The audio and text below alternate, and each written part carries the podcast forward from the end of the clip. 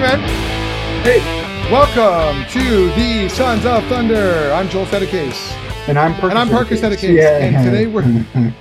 Um, hey, listen, man. You know what?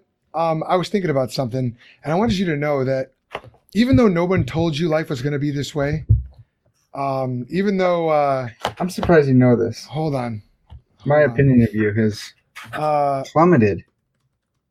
I guess you don't know. You're having to Google it right now. yeah, yeah, I'm googling it. All right, so I want you to know, even though no one told you life was going to be this way, uh, your job's a joke. That's Yeah. true. You You're gotta, broke. You gotta add some claps. your your love life is DOA, man. I talked to Julie. She's like, Yeah. yeah, it's DOA. Um, it it's it's like you're always parked. This is just my opinion. It's like you're always stuck in second gear. This is too long. Okay, and it hasn't been your day, and it hasn't been your week, and I dare even say, it hasn't been your year. Yeah. But that, but in spite of all that, in spite of all that, I'll be there for you. When the rain starts to pour, I'll be there for you. When the milkman's at your This door, This is why people don't listen. I'll, is that what it is when the milkman's at your door? Yeah. Stop looking it up. Hey, we're talking about friends today. That's good. Yeah. And um, Park, why are we talking about friends? Yeah. Well, we're looking at rule three of Jordan Peterson's 12 rules for life. And rule three is make friends with people who want the best for you. Yeah. Um, before we get into that, uh, what's new with you, man? How's life up at Trinity, up there in the uh, tundra, tundra north, northern tundra of uh, the suburbs? It's good. I mean, uh, can't. It's good, man. I- I I don't know how we don't address uh, George Floyd stuff, right? Like, it's good. It, it I've been thinking about that a lot. You've Yeah, me been too. uh, Me been reaching out to my friends. Been reaching out to to Jared and remember Lee Skinner growing up with Lee and Yeah. prayed for those dudes. And uh, yeah. How are you doing? uh, they're doing all right. You know, like as as uh, as good as you can be in this kind of stuff. But um, yeah, it's I've been grateful for them. Been actually grateful for their friendship growing up. You know, Yeah. having that unique perspective. Mm. Um, them sharing with me. You know, just a quick story. I was friends with Lee. He's uh, half black, half white, and we were going down to I think it was Nashville. Uh, with mom, and he's coming down on a trip, and we're all having, having fun. And he watched Mississippi Burning like the week before. You familiar with that movie at all? I've never seen it myself, but No, apparently it's it's all about like wreck racism and and filthy racists in the South. Hmm. And uh, and so he's like, dude, I'm really nervous about this. I'm like, bro, it's different. Like, what do you?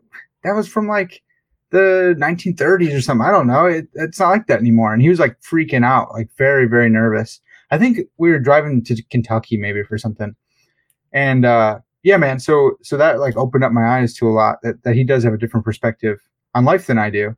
And uh, so eh, I've just been I've been thankful to God for giving me friends that look different than I do, and uh, for a father who looks different than I do.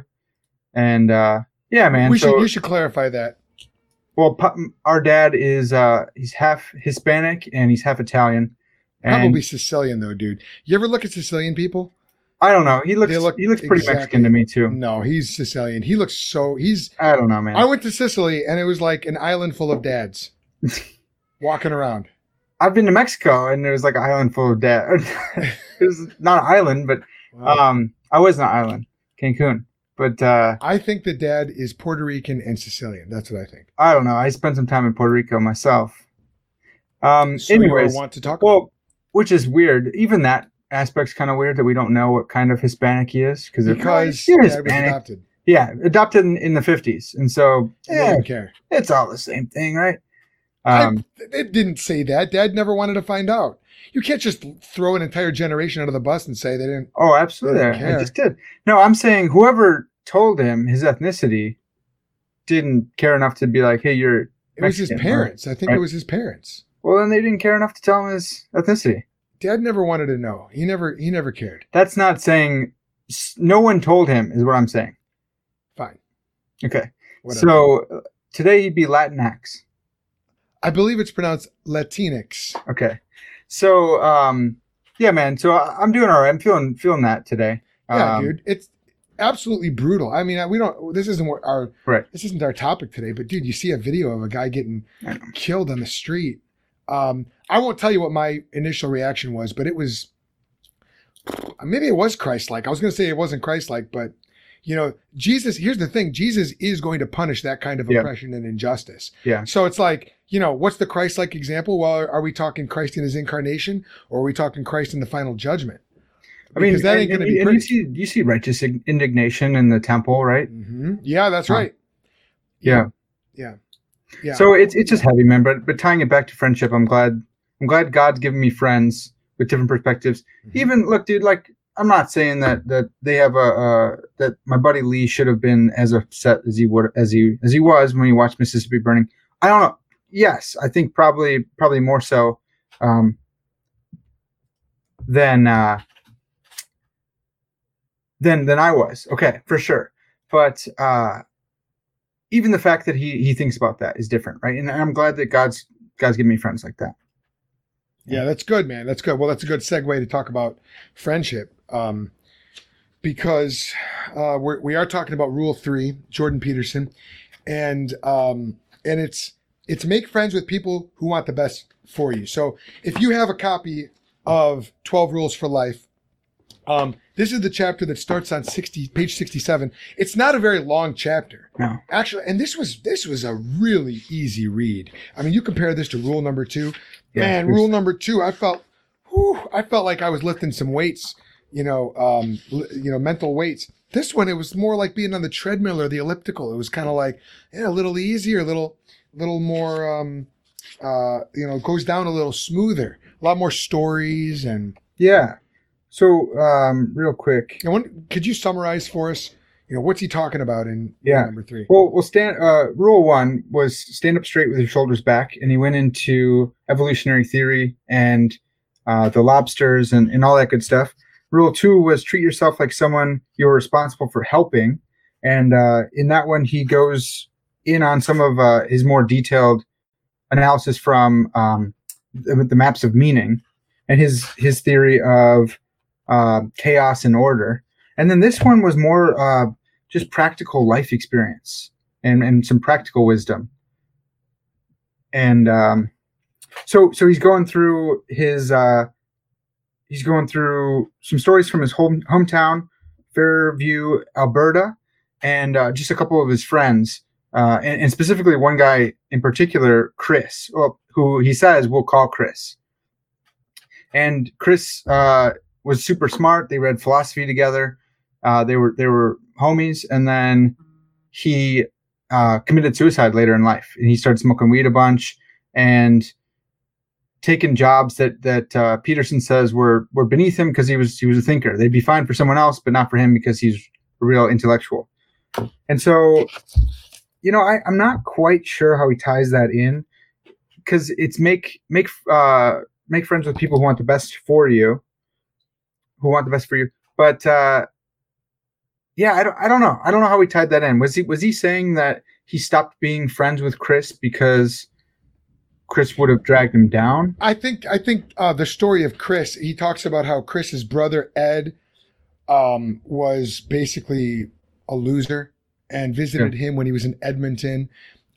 Uh, JBP was living with his sister, and um, and they were you know doing really well. And then Chris's brother, who was following the same path as Chris, comes visits Jordan Peterson. Yeah.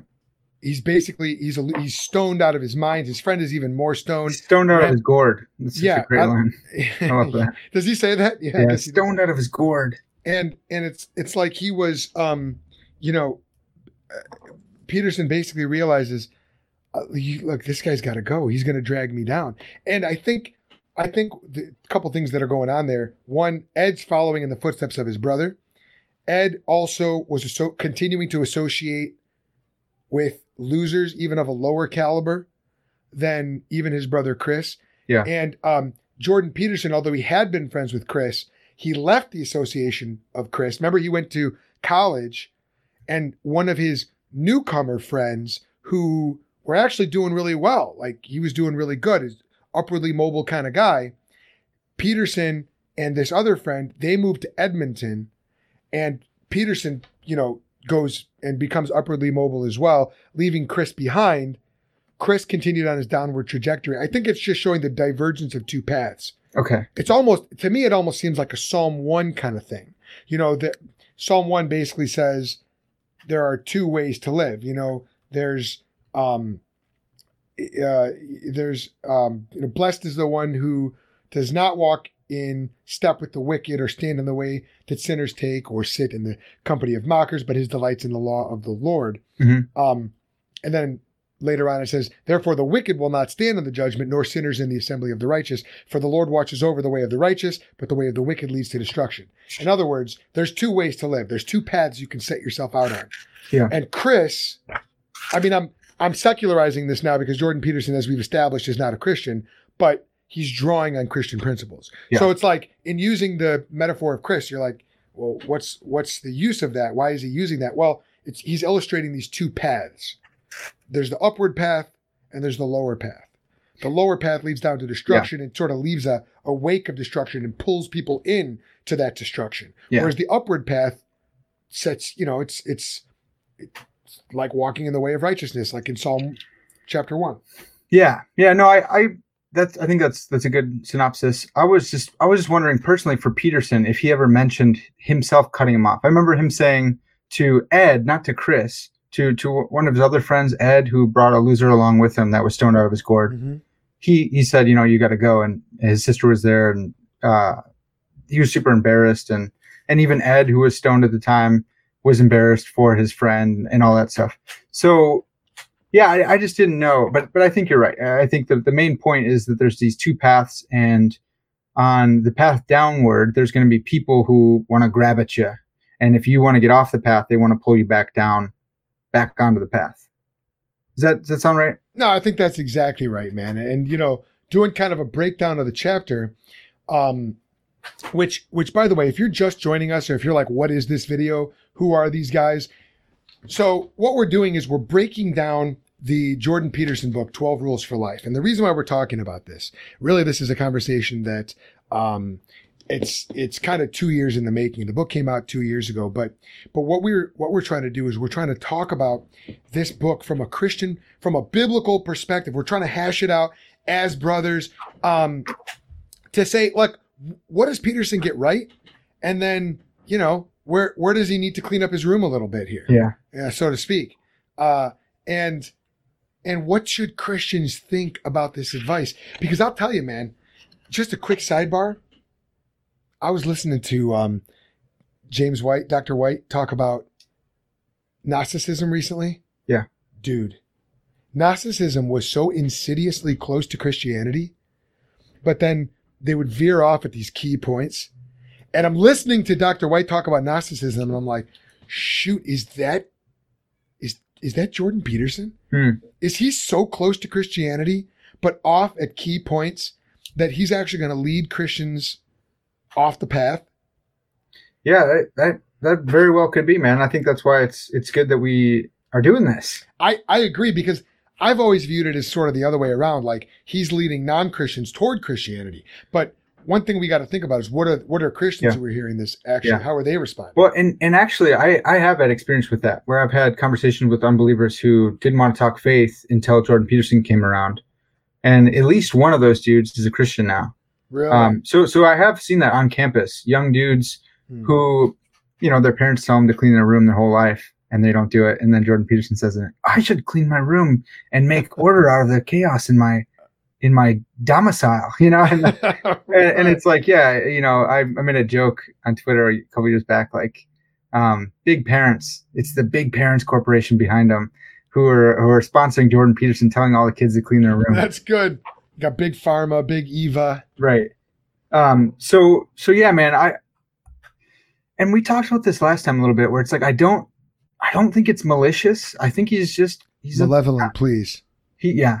He's, He's just a, he's a, he's a non-believer and he's talking about the things of faith and at times that leads him to be an antichrist right like that that um it's Oh. anti-gospel right Yeah. it's like Yeah. hey that sounds uh good but that that's humanism or you know that's that pragmatism or there's a lot of different isms going on here Mhm. and it's and it's circling around the truth but it's not the truth Well, and the reason why we accept that is because it's not the prevailing isms of the day. It's not socialism or communism or totalitarianism. And, And- those and- are sort of the big threats out there. Yeah, so it's kind of and- like, and well, he's friendly in that right yeah in, in that aspect like we can appreciate a lot of what he said for sure and i think when he gets on his practical um his practical wisdom that he's gleaned from his years in psychology of actually practicing uh with people like that stuff is it's really really good and so you'll see that more here where he's not getting into evolutionary theory um, as much you know he, he's just going on like practical wisdom and it starts to sound a lot more like proverbs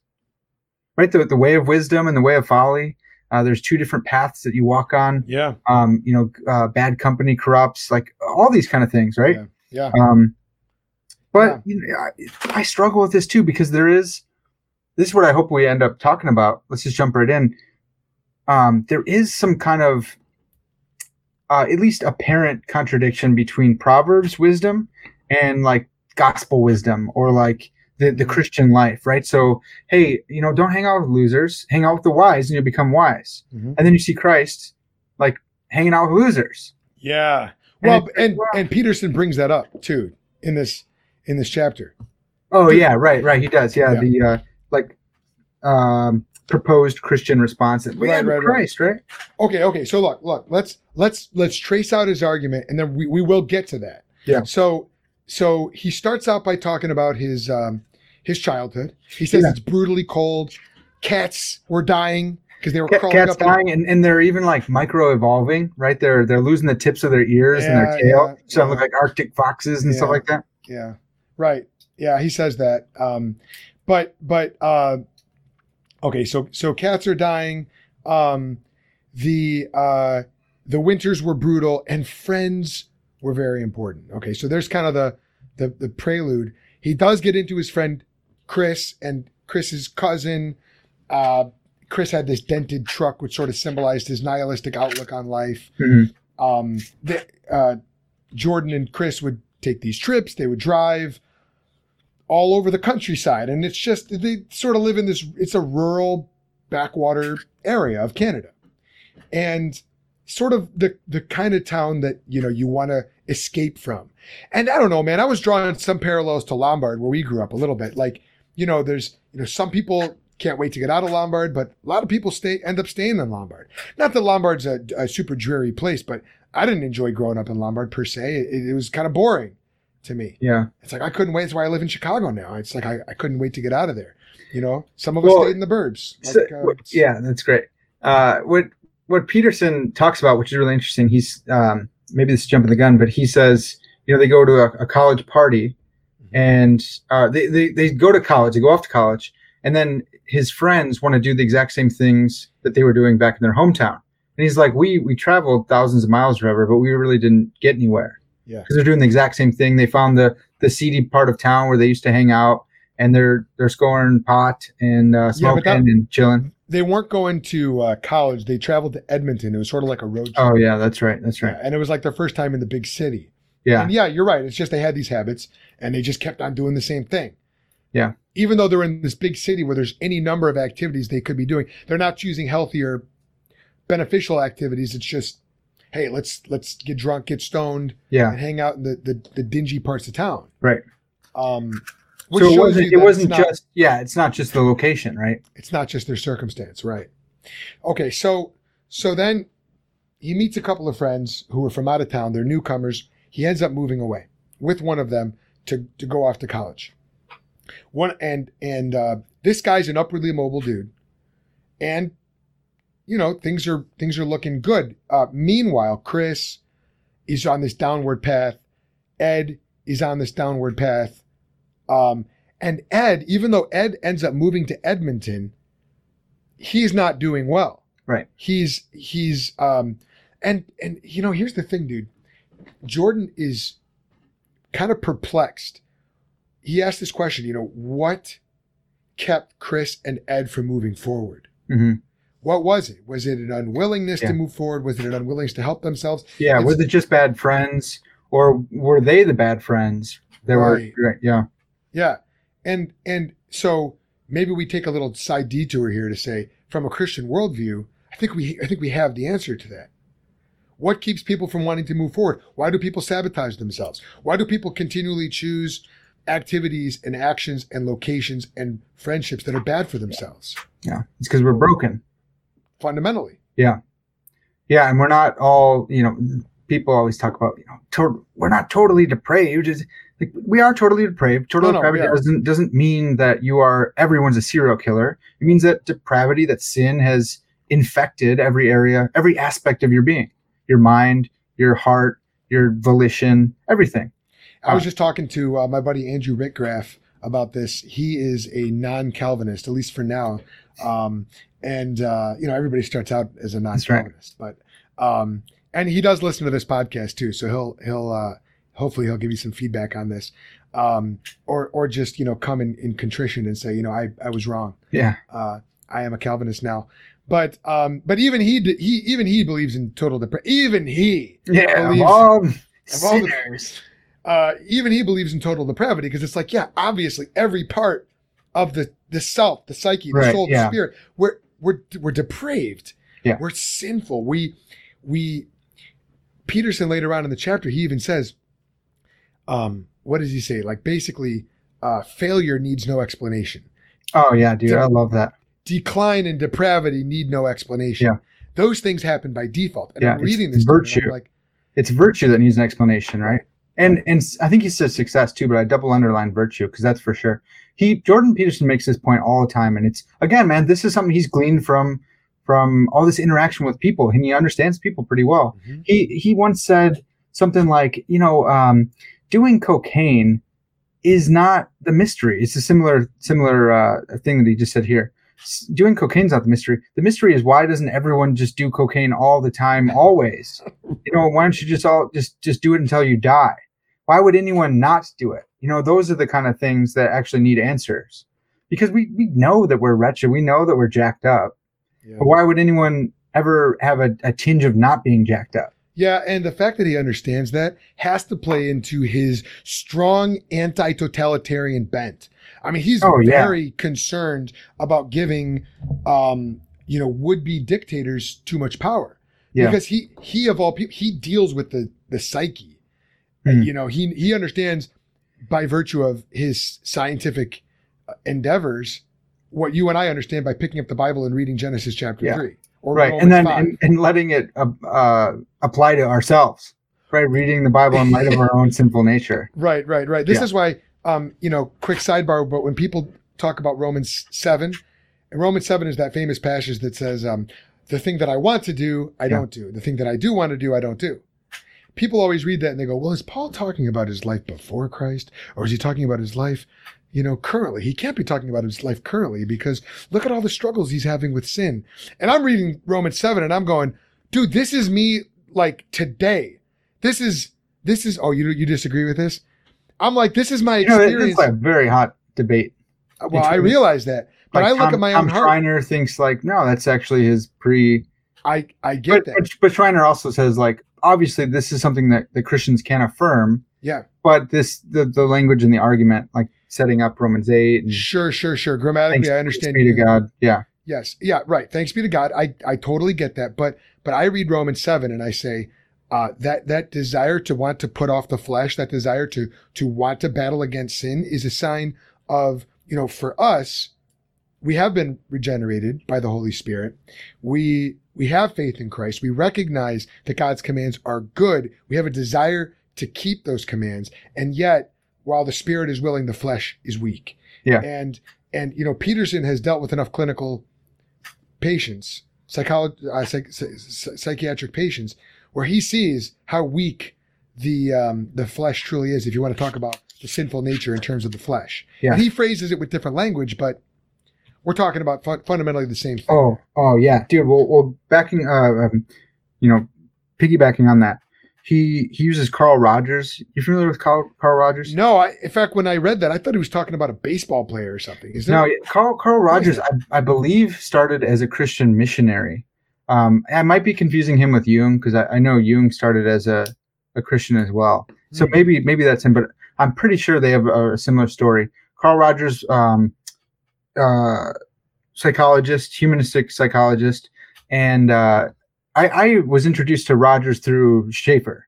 Francis Schaeffer discussed Rogers in, in his various works, as, long, as well as uh, Jung as well, who I also was introduced through Schaeffer. But he says uh, Carl Rogers, the famous humanistic uh, psychologist, believed it was impossible to start a therapeutic relationship if the person seeking help did not want to improve. Rogers believed it was impossible to convince someone to, ch- to change for the better. The desire to improve was instead the precondition for progress. And that's that's what we're talking about, man. I even I think I wrote yeah, I wrote down like irresistible grace in there. Yeah. Because uh, that's what we believe as Calvinists that regeneration precedes faith. Like Mhm. logically, you, yes. you have to be regenerated. Uh, to want to change. You have to have new desires. You have to have a new heart. You have to be born again Hmm. in order to change it all. Which is what regenerated means. Mhm. Regenerated. Generated, right? Dude, So it, it and that's that's just so true, man. Like you ever try to change someone that's like, yeah, you know, I want to change her, or hey, get on me about this, and they don't actually want to. That Right. maybe they want the superficial nod from me or what. I've been like that, dude. So I, I shouldn't Dude. just put on other people, but yeah, I want to look good. I want to confess some stuff, but uh, you know, I don't, I don't really want to change. I kind of like my sin, or I kind of like whatever I was. Con- yeah, like you want to look good, but you don't actually want to change, and so you're not going to change. dude, when I was in high school, me and uh, my buddies, uh, you know, you know who they are. Um, well, I'll just tell you, I don't care. Uh, Micah and Rocco, and uh, th- we would we would all we had an agreement that um, if if ever we would give in to a particular sin, we had to the, the others would punch us in the arm as hard as we could, right? We had to be honest. It was it was an accountability thing. Yeah. Right. Um, there was only one problem. Uh, none of us really wanted to give up that sin. I mean, not Yeah. not really. Right. I mean, if we did, we would have, right? Yeah. So you know, Rocco, aside from being a uh, wrestler, was a boxer. So the dude knew. Yeah. He was like a little mini Stallone, dude. But like, He but looks like, exactly like a mini Stallone. Totally. Well, Stallone's kind of mini himself. He looks like Stallone. he's basically Stallone, like a younger Stallone. Yeah. And the dude, I mean, you remember how jacked Rocco was. I mean, Yeah. he he the guy knew how to punch, but I could I could throw a decent punch, but I mean, not compared to him. So I'm like, like, all right, so Joel, you know, did you did you give it? Oh yeah, I did. All right, Mm. and then he he belt me in the arm, and dude, after a couple of weeks of this, uh, you know, getting getting bruised, I'm fine. We're, we're all just finally like, all right, this is enough. We're not changing. None of us is changing here. We're Yeah. trying to change externally without that internal desire. Right. And I'm not saying I wasn't born again at that time, but I'm saying I didn't have the desire internally to want to change. That Yeah. didn't come along till later. The Lord had Yeah. to keep working on my heart. Yeah, and so so what Peterson is saying is, you know, that that undergirds the whole argument to make friends with with people who want the best for you, um, instead of people. So so don't try and use your friendship to change people, but make friends with people who I think he says would be genuinely pleased uh, to see you succeed, right? And he's like, don't, it's not it's not about changing them because he says friendship is reciprocal. It's not uh, it's not a one way thing of you pulling someone out of the pit with a rope. Friendship is different. Friendship is reciprocal. And that's where it, where it comes back for me where it's like the, the whole christ thing. And he, he brought up christ as well where it's like yeah man christ is with with tax collectors and adulteresses and prostitutes right and it's like there's there's an at least an apparent contradiction i don't think there's a real contradiction Well, but apparent, break that down. Why is there an apparent contradiction? And you mentioned earlier, uh, sort of this prima facie um, contradiction between Proverbs and Jesus. Right. Now, we're both good Bible believing Christians. Why would anyone say that there's a contradiction or, or an apparent contradiction between Jesus, the one the scripture's all about, and Proverbs, the preeminent book of wisdom Yeah. in the Bible? How, how, Yeah. Why do you why do you think people could see that? yeah so you're reading you're you're reading proverbs and you're seeing hey you know don't don't associate with fools uh don't go near them don't correct them in, unless it's it's worth it to show their foolishness but they're a fool man and their mouth invites a beating and that's them don't walk on the on their path don't don't associate with them uh, and then you get christ who man it seems like he's calling out some fools to follow him Yeah. Well, Right, like- Proverbs Proverbs thirteen twenty. Whoever walks with the wise becomes wise, but the companion of fools will suffer harm.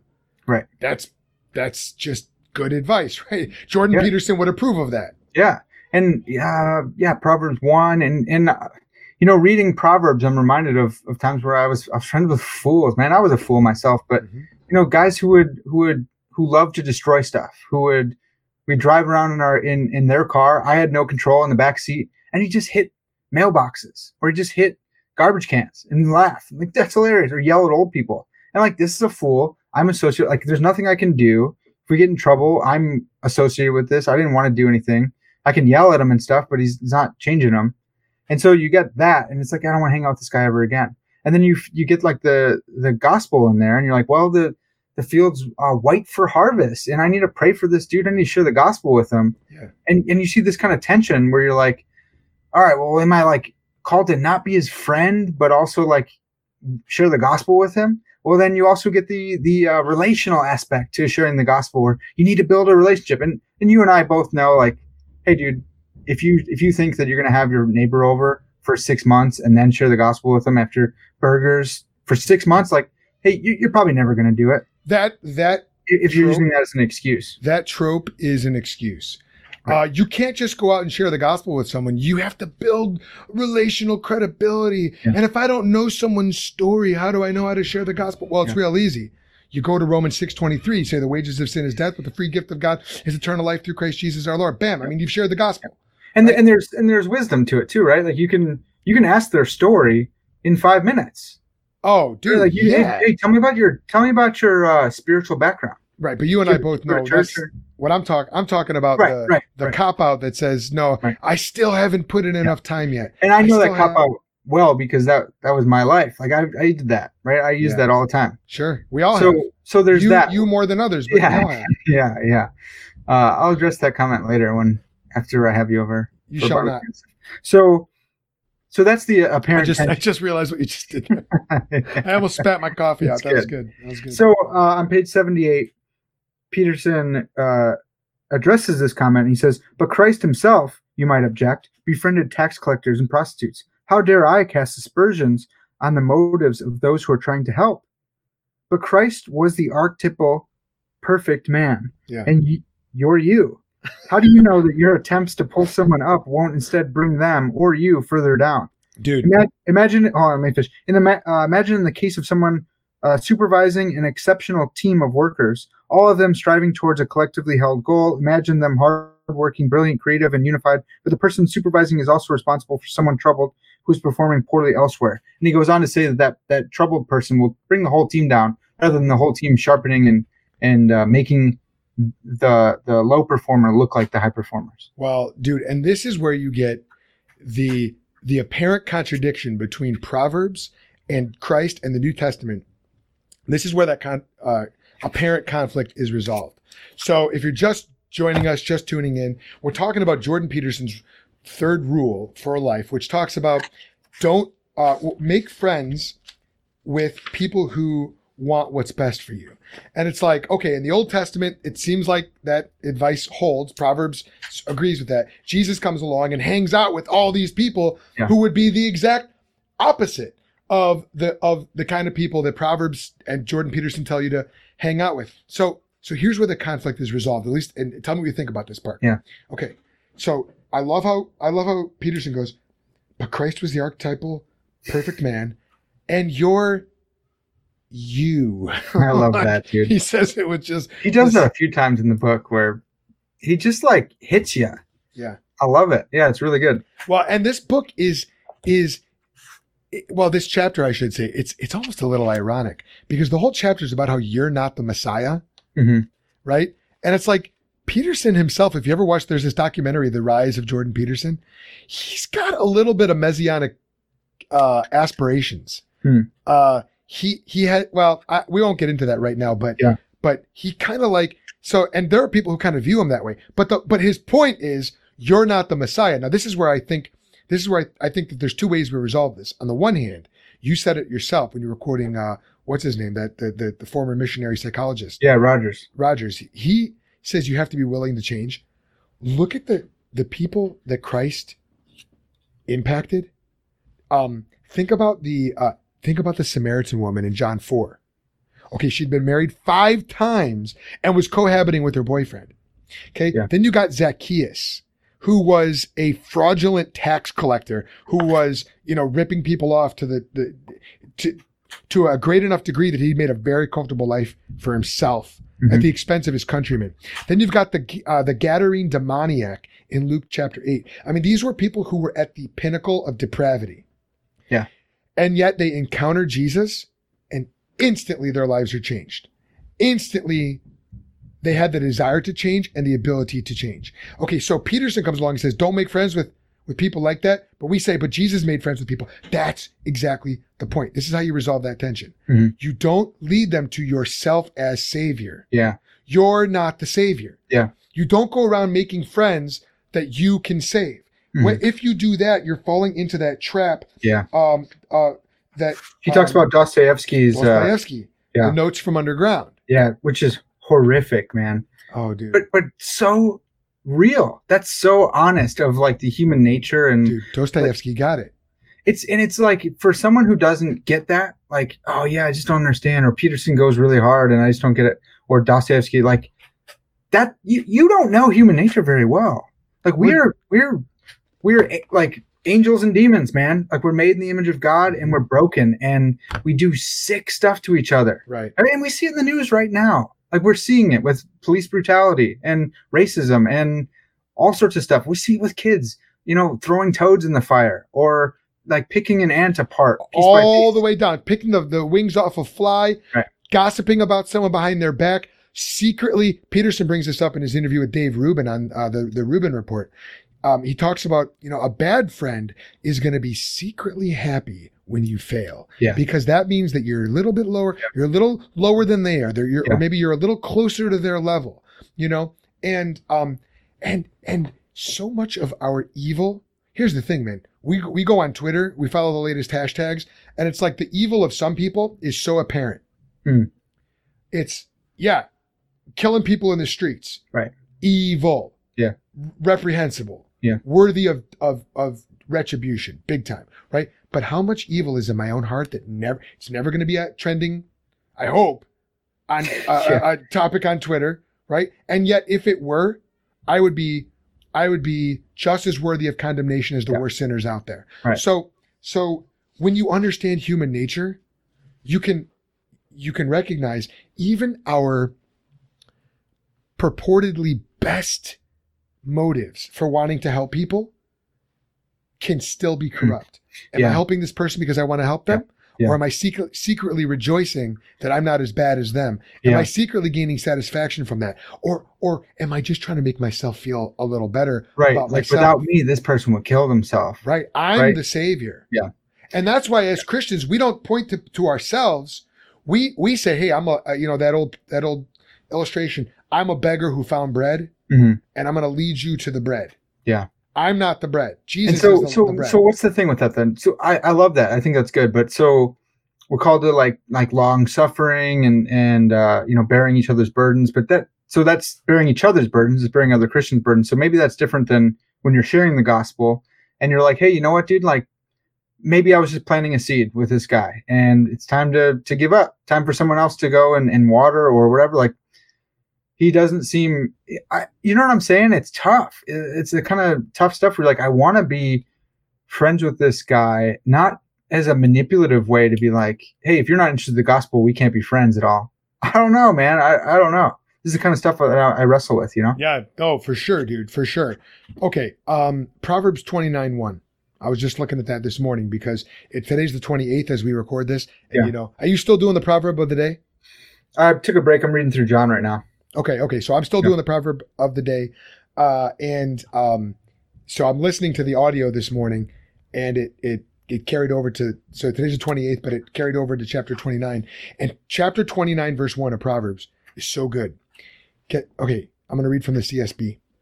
One who becomes stiff-necked after many reprimands will be shattered instantly beyond recovery. Yeah. Okay. Now, dude, there's this common theme throughout scripture. You can find it in Hebrews chapter 6, for example, where it says one who has tasted of the Holy Spirit, who has tasted of the things of God, and then goes away and hardens his heart, he Yeah. cannot be brought back. Mm. It's like he's he's beyond recovery. Now, with man, this is impossible. With God, all things are possible. All right.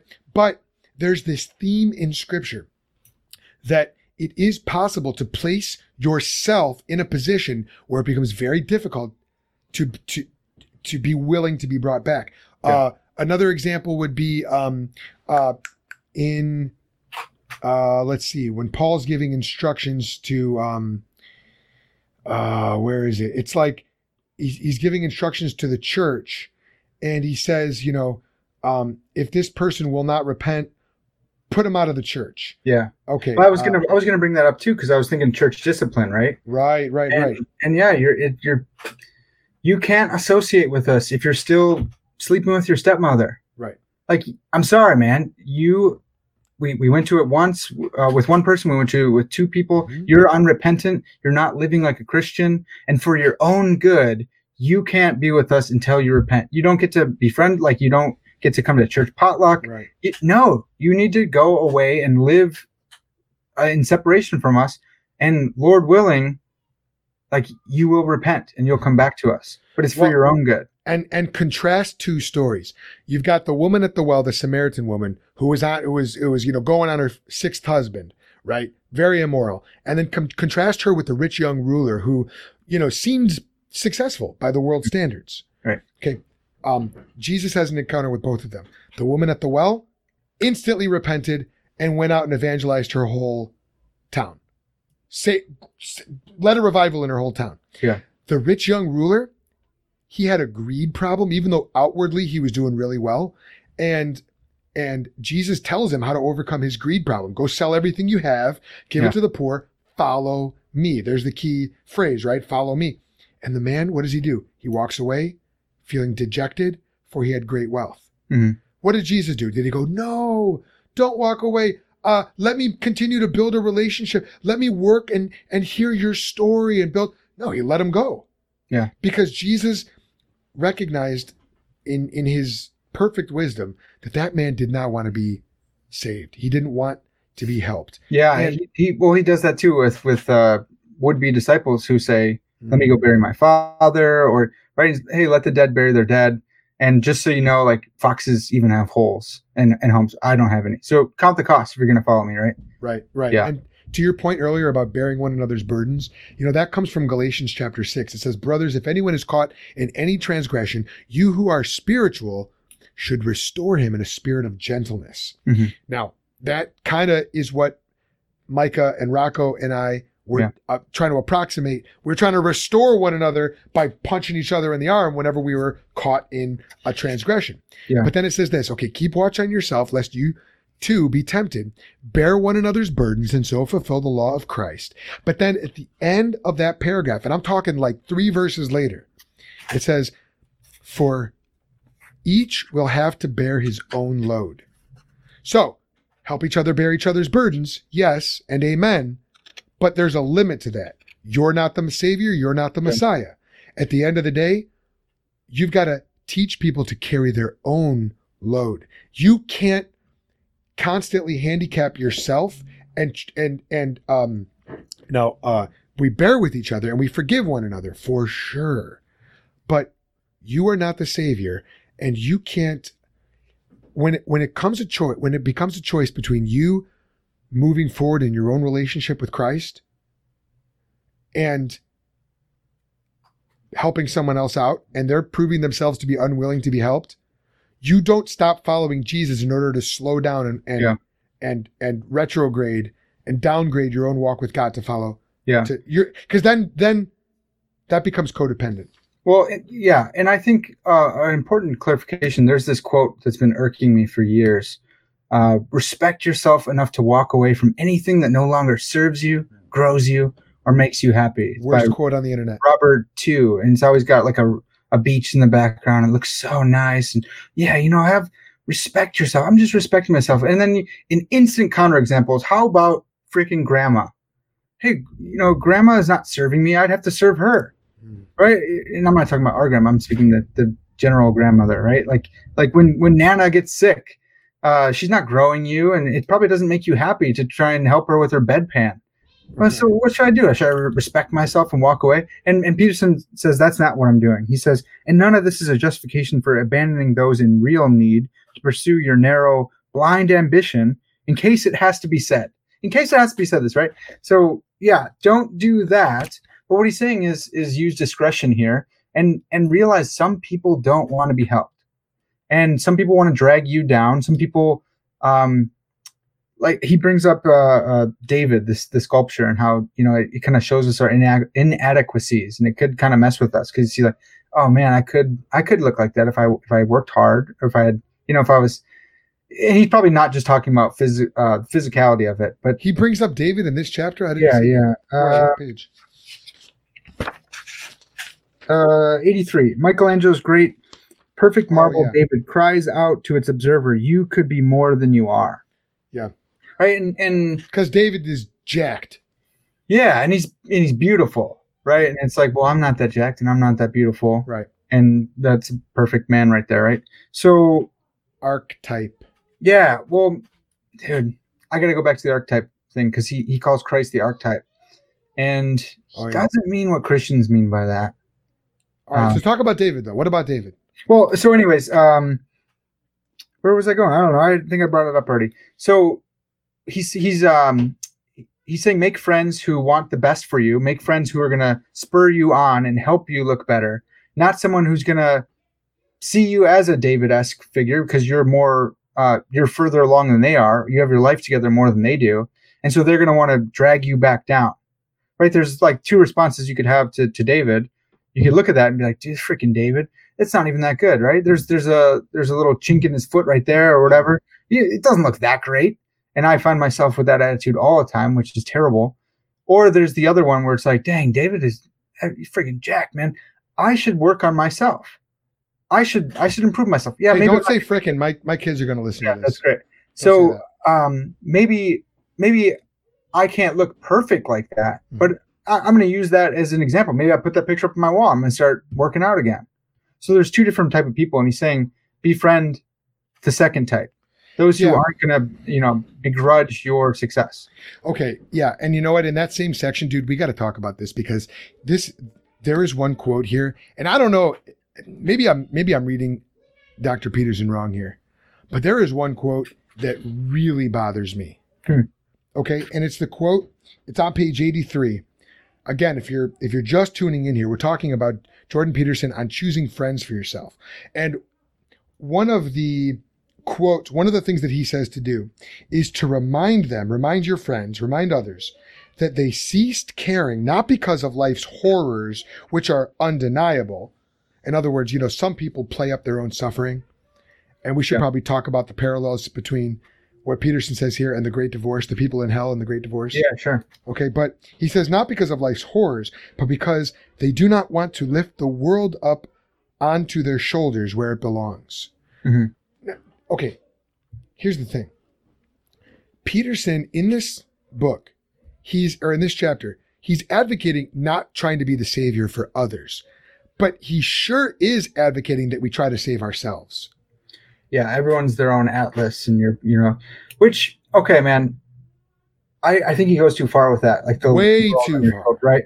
But when he does say like, yeah, bear your burden and and lift your burden and and you know, put it on your shoulders and every day, you know, you know, bear your load, get underneath a load, have some responsibility. That's really good. But I I, I noted that section too, and I wrote humanism question mark because it's like Mm. yeah, um, the world's not on my shoulders, man. And if it were, I would be crushed instantly. The world Right. is in God's hands. Yeah, and specifically in Christ's hands. So Hebrews 1 3 says, The Son is the radiance of God's glory and the exact representation of his nature, upholding all things by his powerful word.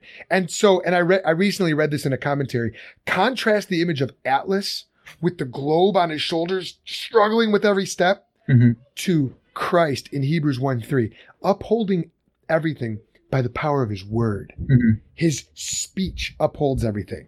Yeah. You know, the the logos, the word, just upholding. That's where the world belongs. Yeah. Now, does Yeah. Christ give us responsibility? Better believe it.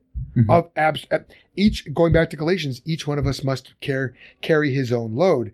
But Jesus says, Come to me, all you who are heavy burdened, Mhm. weary, and I will give you rest. Yeah.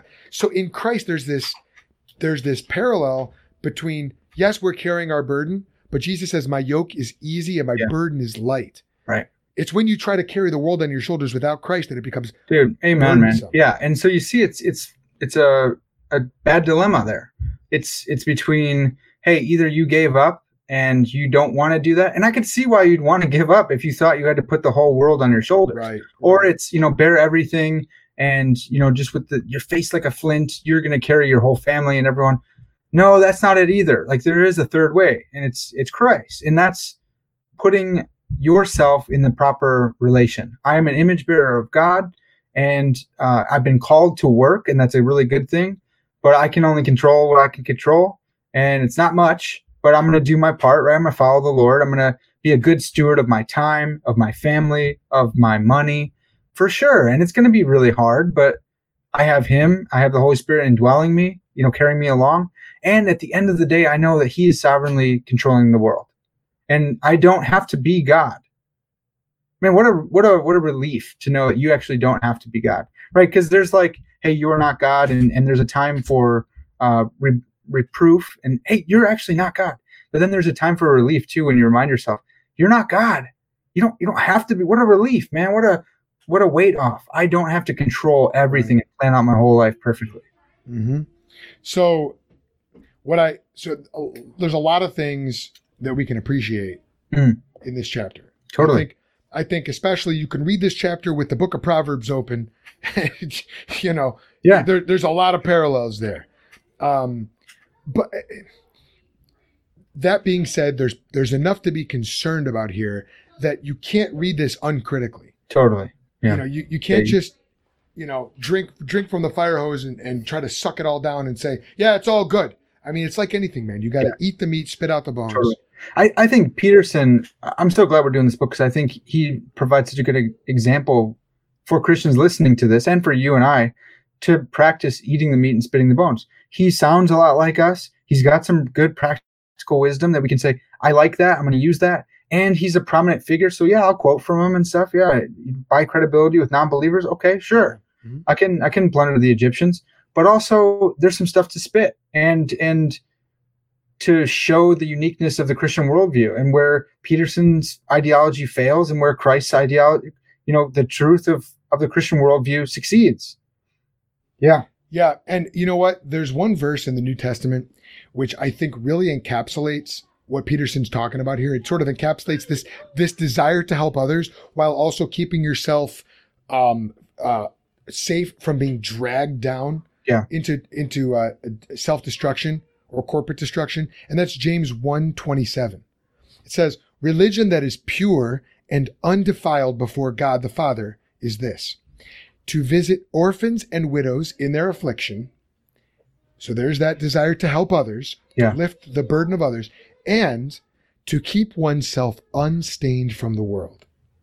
So you want to do right, you want to stay on the upward path, you want to, you know, uh, live your life um, with a proper relationship to being, as Peterson might say, which we would say walk with God Yeah. in, in the ancient language, you know, as he puts it.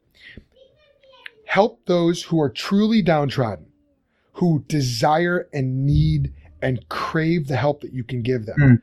In doing so, yes, you are being like Christ. And the greatest help we can give anyone is to lead them to Christ. Yeah. Um, I was just, uh, just actually, uh, I gave the eulogy at a, a friend's funeral today, earlier today, um, and talked about. Uh, I I actually preached from Second Corinthians chapter one, where it says that the comfort of Christ overflows to us, just as the sufferings of Christ overflow to us, Hmm. and how God comforts us so that we can be a comfort to others. Yeah. And it's like, you know, man, I uh, I I want to help these people. What what resources do I have? That's actually the wrong question. The the question is, what resources does God have? Yeah. What is, right. Or what has he given me? Right. And What, what has God given me? Right. Not what do I have in of myself. exactly that I'm called the steward that I'm going to be held accountable for. How about that? Right. Yeah, yeah, yeah. Yeah. Christ given me for these people, for my church, uh, for whoever, yeah. that I will be held responsible for what Yeah. And and um, you know, it reminds me of Proverbs 26 where it says, Do you see one who is wise in his own eyes? there's more hope for a fool than for him. Yeah. So we don't we don't try to draw from the depths of our own resources. Mhm. We're the ones who need help. Yeah. And when God helps us, we can help others. Yeah. And uh but in so doing, we have to be very wise, very cautious, so that we don't get pulled into this vortex of um, codependency that's going to bring us down. I think Yeah. if there's something we can glean from this chapter, I think that's probably it. Yeah, and and uh, just just my final thought here with with Christ, it's such a good turn of phrase, but Christ was the archetypal perfect man, and you're you. I, I love that, but also we're called to imitate Christ, Amen. and we have the Holy Spirit who's uh, living within us, helping us do that. And that doesn't mean that we're going to take on the sins of the world like Christ did, but we're called to be Christ to everyone we encounter. And God's preordained that we do that, that we there's good works that we walk in them, right? That we represent Christ to the world. Um, and so I think he's mistaken on that too. Like, uh, I, I think he's he's right, and I think what you've drawn out about Christ and those um, downtrodden and wretched sinners that that we see turn to Christ uh, and and get off of that path, right? They get off of the the way of foolishness and onto the the way of wisdom. Even though they return to the path, right? They're not mastered by it. They're slaves to righteousness now and yeah, they they return to their old. Uh, I'm thinking Romans uh, six, um, slaves of righteousness and, and slaves to sin. Hmm. Right. So so they're in a they're in the kingdom of Christ. There's all these analogies that the Bible uses. Uh, they're not in the uh, domain of darkness anymore. Even though right, we're not calling we're not saying uh, sinless perfectionism. Right. Right. But but following Christ is it, it means that you will show compassion to people. It means that you will use wisdom and that's actually a hard thing too, right? Using discretion to say, Yeah. I don't think this person wants to be helped. Right. And and I only have so much time. I want to help people who want to be helped. Or I want to right? It's that's really and hard. have the humility to have the not respect yourself enough, not put yourself on a pedestal enough. Right. Have the humility to know that God is not calling you to be this person's Yeah. personal Messiah. Right. That's a humility thing. That's not a self-respect thing. Yeah. That's a humility thing. totally. So like and and and and it comes from recognition that Jesus is Lord, Jesus is Messiah, and we're not. And so, you know, anybody watching this, if you're if you're trapped in one of those um, relationships, man, maybe you're the one dragging someone down. Hmm. I mean, we we would tell you the same thing that we've had many godly men mentors tell us: repent. Yeah. repent. Yeah, Turn to Jesus. Turn to Jesus, and and he he conquered death. He rose again. He bears the weight of the world on his shoulders, and he will give you responsibility that you can handle with his help. Mhm. But you've got to first you've got to repent and stop trying to be your own God. Stop trying to be your own Jesus. Yeah. Amen, man. This was a good one. Yeah. This is this might have been our best. I don't know. Yeah. That Well- one last week with Chris Bolt was pretty was really good. good. That was really good. Pretty good. Well, I hope uh I hope this one has helped you make friends. Hope it rolled the globe off your shoulders. oh, that's a good one. I like that. Ooh, yeah. Not as good as hope it. Atlas, What's that? right? Just your Matt Chandler. You're not Atlas. I love that. Uh, all right, man. All right, Good. that's it. Uh, yep, we're done. Get out of here.